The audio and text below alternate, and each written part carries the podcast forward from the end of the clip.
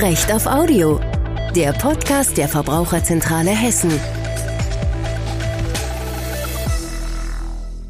Folge 15 Recht auf Audio. Habt ihr euch Vorsätze fürs neue Jahr vorgenommen? Wenn ja, dann hoffe ich, dass das irgendwie halbwegs realistische Ziele waren und ihr noch ganz gut dabei seid zu Beginn dieses Jahres. Der Gesetzgeber hat sich auf jeden Fall einiges vorgenommen. Er wollte nämlich das BGB so ein bisschen fit für die Digitalisierung machen. Seit Januar gelten neue Regeln im Gewährleistungsrecht. Und zwar für digitale Produkte. Das Gesetz soll euch besser schützen, wenn ihr digitale Produkte erwerbt. Jo, dass der Gesetzgeber sich das für 2022 dann auch mal irgendwie vornimmt, da ist doch irgendwo sicherlich ein Neuland-Joke versteckt, den ich so noch nicht gemacht habe. Aber gucken wir mal, wie das so ist mit den Vorsätzen, ob sich der Gesetzgeber da vielleicht zu viel vorgenommen hat. Aus juristischer Sicht wird es an der einen oder anderen Stelle durchaus schwierig. Ich habe das mal versucht, so ein bisschen außen vor zu lassen. Aus Sicht der VerbraucherInnen hat sich gar nicht so viel geändert und manches wird in der Praxis hoffentlich eine ganze Ecke einfacher und praktikabler. Das Ganze gilt eben seit 01.01.2022 und zwar für Neuverträge, die seitdem geschlossen wurden. Davon gibt es eine kleine Ausnahme. Im juristischen Bereich gibt es ja häufig irgendwelche Ausnahmen. Dazu vielleicht dann später mehr. Ich habe das Ganze mal gegliedert in drei Aspekte, die aus meiner Sicht besonders wichtig sind. Aber bevor wir dazu kommen, noch ein paar Worte zum Hintergrund dieser gesetzlichen Änderungen. Also das BGB nimmt hier jetzt quasi Bezug auf die digitale Inhalte-Richtlinie und die Warenkauf-Richtlinie. Richtlinie, das ist meist der untrügliche Hinweis, dass es irgendwie um Europarecht geht, jedenfalls für die Nerds unter euch. Und in der Tat, es ist mal wieder Zeit der langen Liste an positiven Impulsen fürs Verbraucherrecht einen weiteren Punkt anzufügen. Wenn man überlegt, ne, also Widerrufsrechte, Pauschalreiserecht, Fahr- und Fluggastrechte, Finanzdienstleistungen und so weiter und so fort, ganz viele Bereiche, die stark durchs Europarecht geprägt wurden und davon stark beeinflusst werden und jetzt eben auch die digitalen Produkte. Deswegen dachte ich, es ist vielleicht an der Zeit, mal einen ganz kleinen Exkurs zum Europarecht zu machen. Wo kommt das her? Wie funktioniert das? Nur ganz grob oberste Ebene im europäischen Recht die europäischen Verträge, EUV und AEUV. Das ist so eine Art Verfassung der EU, auch wenn es keine Verfassung im eigentlichen Sinne ist. Unterhalb dieser Verträge gibt's dann das sogenannte Sekundärrecht. Das sind die etwas spezielleren Gesetze, die sich halt mit inhaltlichen Fragen auseinandersetzen. Insbesondere Richtlinien und Verordnungen. Verordnungen im europäischen Kontext sind das immer direkt wirkende Normen. Und ihr kennt wahrscheinlich alle die Datenschutzgrundverordnung DSGVO. Alle EuropäerInnen können sich direkt auf die DSGVO berufen. Das ist bei einer Richtlinie normalerweise ein bisschen anders. Die Richtlinie gilt nicht direkt, sondern sie braucht einen Umsetzungsakt. Richtlinie eben digitale Inhalte-Richtlinie oder Warenkaufrichtlinie beispielsweise. Und dieser Umsetzungsakt sieht dann so aus, dass der nationale Gesetzgeber, hier also dann Deutschland, sich hinsetzt und die europäischen Normen nochmal in seine eigene Rechtsordnung übernimmt. Dabei gibt's immer unterschiedlich große Spielräume.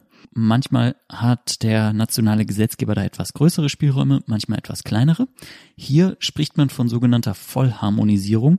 In den Mitgliedstaaten gelten also grundsätzlich die gleichen Regeln, nur kleine Teilaspekte, in denen die Richtlinie etwas Spielraum lässt, können dann die Gesetzgeber im nationalen Bereich noch etwas anders gestalten. Teil dieser Umsetzung von europäischen Richtlinien ist immer auch eine bestimmte Frist. Das war hier auch so. Der nationale Gesetzgeber hat dann also bis zu einem bestimmten Stichtag Zeit, etwas umzusetzen. Hier sollte der Stichtag für die Geltung der Norm der 1. Januar sein, also alles rechtzeitig. Es gab an der einen oder anderen Stelle auch schon mal ein Vertragsverletzungsverfahren, wenn die Mitgliedstaaten da eben zu langsam waren. Das ist hier dann wohl nicht nötig. Damit haben wir unseren kleinen Exkurs im Europarecht auch schon wieder beendet. Und wir kommen zu den inhaltlichen Aspekten dieser neuen BGB-Regelung.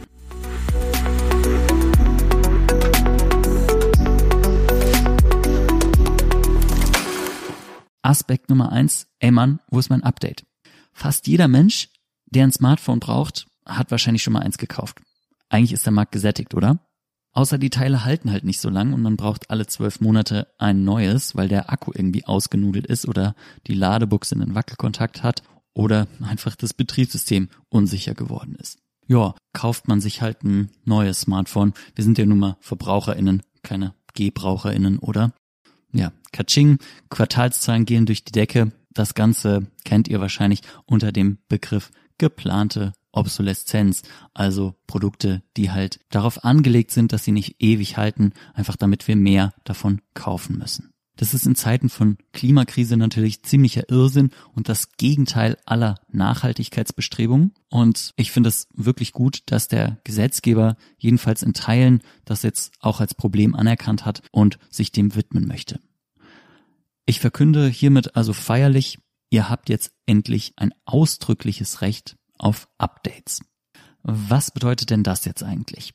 Also Juris haben ja so einen kleinen Definitionsfetisch. Da kommt man auch in dem Bereich nicht ganz so drum herum. Man muss ja erstmal klären, okay, wofür gilt jetzt überhaupt so ein Recht auf Updates? Zum einen haben wir da die digitalen Produkte. Die digitalen Produkte sind so eine Art Überbegriff. Die setzen sich zusammen aus den digitalen Dienstleistungen und den digitalen Inhalten. Digitale Dienstleistungen, das ist sowas wie eine Fotobearbeitungssoftware, die ich irgendwie nutze, mit denen ich meine Fotos bearbeiten kann. Aber natürlich auch jedes PC oder Handyspiel. Das kann auch eine digitale Dienstleistung sein. Digitale Inhalte wären dann eher sowas wie Filme oder Musik, die quasi in digitaler Form vorliegen und ich dann konsumieren kann. Jetzt gibt's ja nicht nur solche digitalen Produkte, die wirklich rein digital sind, sondern gibt ja auch häufig Mischformen. Der Gesetzgeber spricht dann hier von so Paketverträgen. Das sind Sachen, wo ich quasi einen körperlichen Gegenstand kaufe, der noch irgendwelche digitalen Zusatzelemente hat, irgendwelche Zusatzfunktionen mir bietet. Ein Beispiel wäre ein Fernseher, den ich mir kaufe, der noch irgendeinen Streamingdienst inkludiert hat. Und dann gibt es daneben auch noch die sogenannten Waren mit digitalen Elementen. Die sind ja auch quasi ein körperlicher Gegenstand, der aber noch ein digitales Element hat, was besonders wichtig ist und nur im Zusammenspiel mit diesem digitalen Element kann dieser Gegenstand noch richtig funktionieren. Beispiel wäre hier der Drucker mit seiner Druckersoftware. Also da ist die Software natürlich nicht nur nice to have, da ist die ganz essentiell, sonst kann ich den Drucker natürlich gar nicht benutzen. Oder anderes Beispiel natürlich auch das Smartphone mit Betriebssystem. Das Smartphone, wenn ich das als körperlichen Gegenstand kaufe, ist das auch schön und gut, aber hilft mir noch nicht so viel, wenn ich nicht auch ein funktionierendes Betriebssystem dazu habe, dass ich damit überhaupt irgendwas anfangen kann. Die Abgrenzungen sind im Einzelfall sicherlich manchmal ganz schön schwierig, aber ich habe ja gesagt, wir versuchen die juristischen Feinheiten so ein bisschen außen vor zu lassen. Wir schreiben hier ja auch keine Examensklausur. Also, Recht auf Updates. Was bedeutet denn jetzt Update? Auch das muss man so ein bisschen definieren. Da ist relativ klar, der Gesetzgeber versteht darunter Funktionserhalt und Sicherheitsupdates. Es geht darum, dass Anbieter nicht mehr einfach irgendein Smartphone auf den Markt werfen, das irgendein völlig veraltetes Betriebssystem drauf hat und das dann einfach so lassen und sagen, nicht mehr mein Problem. Das Unternehmen schuldet dann jetzt zwar keine Upgrades, also Funktionserweiterung, also irgendwie, wenn da nur das 8er Betriebssystem ist, noch das 9er, das 10er, das 11er Betriebssystem. Ihr könnt nicht einfach ein besseres Betriebssystem verlangen, aber das Unternehmen muss eben auch das alte System weiter pflegen und Sicherheitslücken schließen, sodass es sich, hoffe ich jedenfalls, im Zweifel einfach viel, viel weniger lohnt, ein uraltes System auf den Markt zu hauen und das dann einfach nie wieder anzugucken. Also Updates. Funktionserhalt, Sicherheitsupdates. Das sind so die zwei zentralen Elemente. Die Gretchenfrage ist dann natürlich, wie lange habe ich denn jetzt dieses Recht darauf, solche Updates zu verlangen? Typischer Jurasatz kommt drauf an. Es gibt ja sicherlich dann den ein oder anderen Abo-Vertrag, also solche Geschichten, wo ihr quasi dauerhaft irgendwelche digitalen Produkte erworben habt. Wenn ihr zum Beispiel ein Bildbearbeitungsprogramm im Abo gebucht habt, dann habt ihr dauerhaft tatsächlich auch Recht auf Updates. Wie gesagt, Sicherheit und Funktionserhalt. Und das so viel zum Thema Ausnahme. Das gilt dann tatsächlich auch schon für Verträge, die vor Januar bereits begonnen haben, aber eben noch weiterlaufen, weil ihr dauerhaft irgendwas abonniert habt. Bei ganz normalen Kaufverträgen, wo ihr quasi einmalig irgendwas erwerbt, irgendwas kauft, da gilt das dann für einen objektiv erwartbaren Zeitraum, so hat der Gesetzgeber das genannt. Das klingt schon ziemlich vage, muss man leider sagen. Maßstab ist die Nutzungsdauer. Wie lang hält ein Produkt wohl? Da kann man auf Preis abstellen, auf die Werbung, auf das Einsatzgebiet, was wurde mir versprochen. Aber es ist und bleibt auf jeden Fall so ein bisschen unklar. Da wird man abwägen müssen und da wird es sicherlich auch den ein oder anderen Streit dazu geben. Wenn man sich jetzt überlegt, Smart Home Geräte, irgendwelche Heizungssteuerung oder so, da wird man im Zweifelsfall natürlich einen relativ langen Zeitraum erwarten dürfen. Und der Gesetzgeber spricht auch davon, dass Betriebssysteme auch für einen eher langen Zeitraum gepflegt werden müssen. Das ist also schon mal ganz erfreulich. Aber ja, es weiß eigentlich keiner so genau, was bedeutet denn jetzt langer Zeitraum. Es gibt sicherlich auch Beispiele, wo man sagen kann, ja, wahrscheinlich äh, hält das nicht allzu lang vor mit den Updates. Wenn man zum Beispiel an so eine Steuerberatungssoftware denkt, die ist ja im Zweifel eh jedes Jahr überholt. Die hat wahrscheinlich eher keine so ganz lange Nutzungsdauer, bei der man dann Sicherheitsupdates erwarten darf. Aber nichts Genaues weiß man nicht. Sicherlich auch ein bisschen Arbeitsbeschaffungsmaßnahme für die Gerichte. Da wird es Streit zu geben. Also dieses Recht auf Updates, das habt ihr eben bei den digitalen Produkten, bei den Paketverträgen und bei den Waren mit digitalen Elementen. Und interessanterweise wird damit ja auch der Kaufvertrag statt so einem einmaligen Austausch Geld gegen Ware und wir sehen uns idealerweise nie mehr wieder, so eine Art Dauerschuldverhältnis, weil ich quasi immer wieder so ein Update einfordern kann, solange mein Produkt eben noch in seiner objektiv erwartbaren Nutzungszeit sich befindet. Also das ist schon echt interessant und aus meiner Sicht auch ein großes Plus für den Verbraucherschutz. Ich denke, da darf man gespannt sein, wie das dann in der Praxis ist. Und wir sind da natürlich auch sehr interessiert an euren Berichten, insbesondere daran, wenn es an der einen oder anderen Stelle noch irgendwo hakt. Ja, und so viel zu Aspekt 1.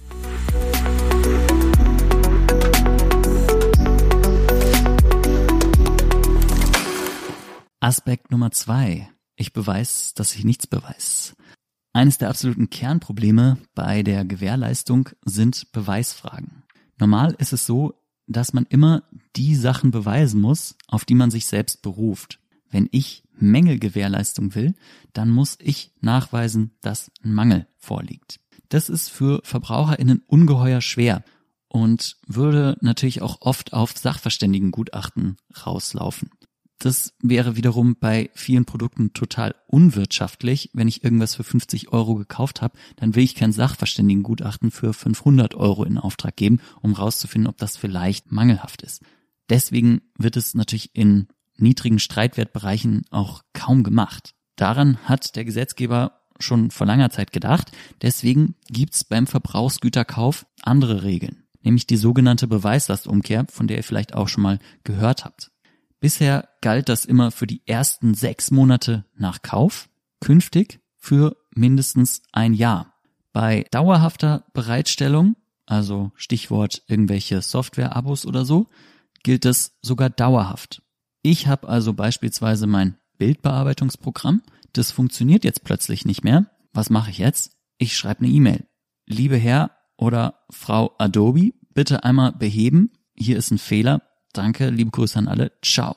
Und jetzt muss das Unternehmen beweisen, dass hier kein Mangel vorliegt. Eben Beweislastumkehr. Das Unternehmen hat die Beweislast, dir zu beweisen, dass die Software okay ist.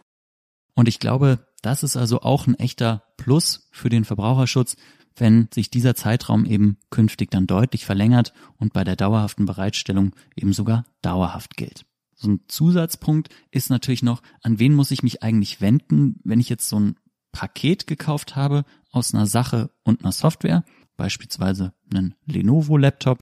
Ich habe einen Laptop bei Lenovo gekauft und der hat ein Windows-Betriebssystem. Wenn das Windows-Betriebssystem rumzickt, dann muss mir Lenovo helfen, denn mit denen habe ich den Vertrag.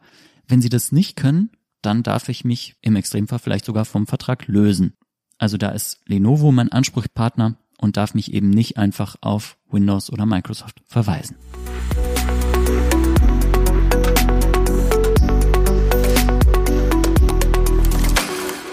Und damit wären wir bei Aspekt Nummer drei. Machen Sie sich mal einen Begriff. Der Aspekt, der jetzt kommt, der ist ziemlich technisch, aber durchaus auch wichtig für die Praxis. Der Gesetzgeber hat ein bisschen am Mangelbegriff rumgebastelt. Was ist denn jetzt schon wieder der Mangelbegriff? Früher ging der sogenannte subjektive Mangelbegriff immer vor.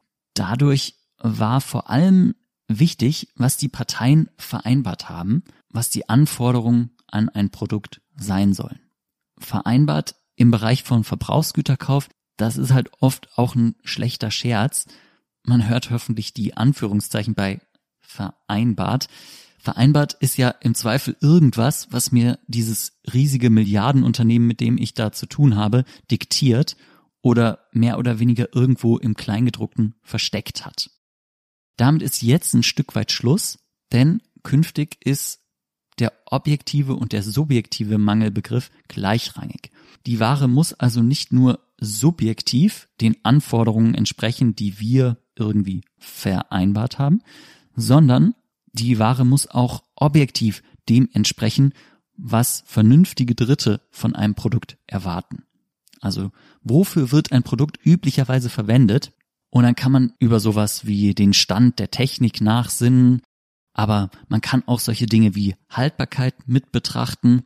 Das ist nochmal ein echter Pluspunkt für den Verbraucherschutz aus meiner Sicht. Einfach weil man jetzt zwar noch unter diese objektiven Maßstäbe absinken kann, aber das geht nur noch unter ganz strengen Voraussetzungen. Nämlich, wenn das Unternehmen dann ausdrücklich darauf hinweist, ne, Vorsicht, äh, die Produkte hier, die sind vielleicht nicht so gut, wie man es erwarten würde, und man sich damit dann einverstanden erklärt. Das ist natürlich irgendwie immer noch ein Schlupfloch, aber aus meiner Sicht ist das erstmal eher so eine Art Mauseloch und äh, kein ganzer Vulkankrater mehr. Von daher glaube ich schon, dass man da an vielen Stellen es leichter haben wird, einen Mangel festzustellen, wo das vorher vielleicht nicht so leicht war. Und was ich auch wirklich cool finde, wenn eine Ware irgendwelche DSGVO-Anforderungen verletzen würde, dann wären das jetzt auch Mängel im Sinne des Gesetzes. Also die Software, die euch irgendwelche Werbeeinwilligungen aufzwingt oder eure Daten nicht sicher aufbewahrt, die hat dann jetzt eben auch kaufrechtlich ein Problem. Und das ist, glaube ich, auch echt nochmal eine gute Sache.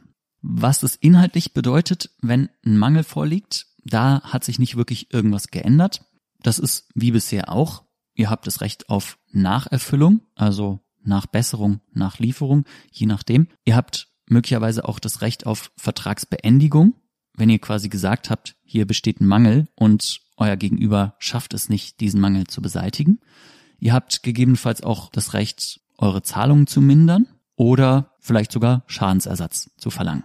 Ja, und das war im Wesentlichen auch schon mein kleines Update fürs BGB, das, was sich im BGB geändert hat.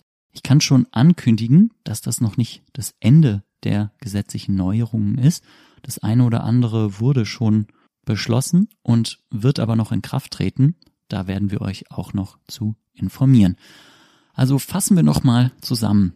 Ihr habt künftig ein Recht auf Updates, also Sicherheitsupdates und Funktionserhalt-Updates.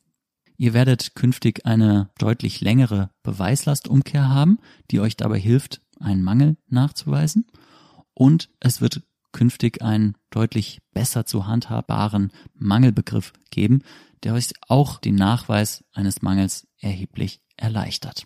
Drei gute Impulse fürs Verbraucherrecht aus Europa. Wir sind gespannt, wie es in der Praxis ankommt.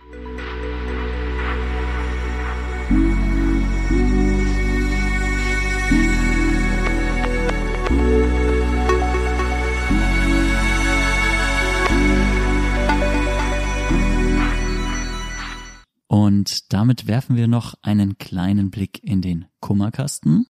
Ich habe euch eine Mail mitgebracht, die vor ein paar Wochen bei uns reingeflattert ist, also noch im alten Jahr zur alten Rechtslage. Da hat uns Jörg geschrieben, dass er im Online-Store eines großen bekannten Anbieters ein Spiel gekauft hat und als er das Spiel installiert hat, hat noch alles ganz normal funktioniert. Aber als er es dann spielen wollte, ja, hat sich gezeigt, das war irgendwie schwieriger, weil das Spiel immer eine Fehlermeldung angezeigt hat und gesagt hat, Verbindung zum Server nicht möglich. Jetzt hat äh, der Online-Store gesagt, Umtausch ist ausgeschlossen, Pech gehabt und der Verbraucher hatte quasi 30 Euro in den Sand gesetzt.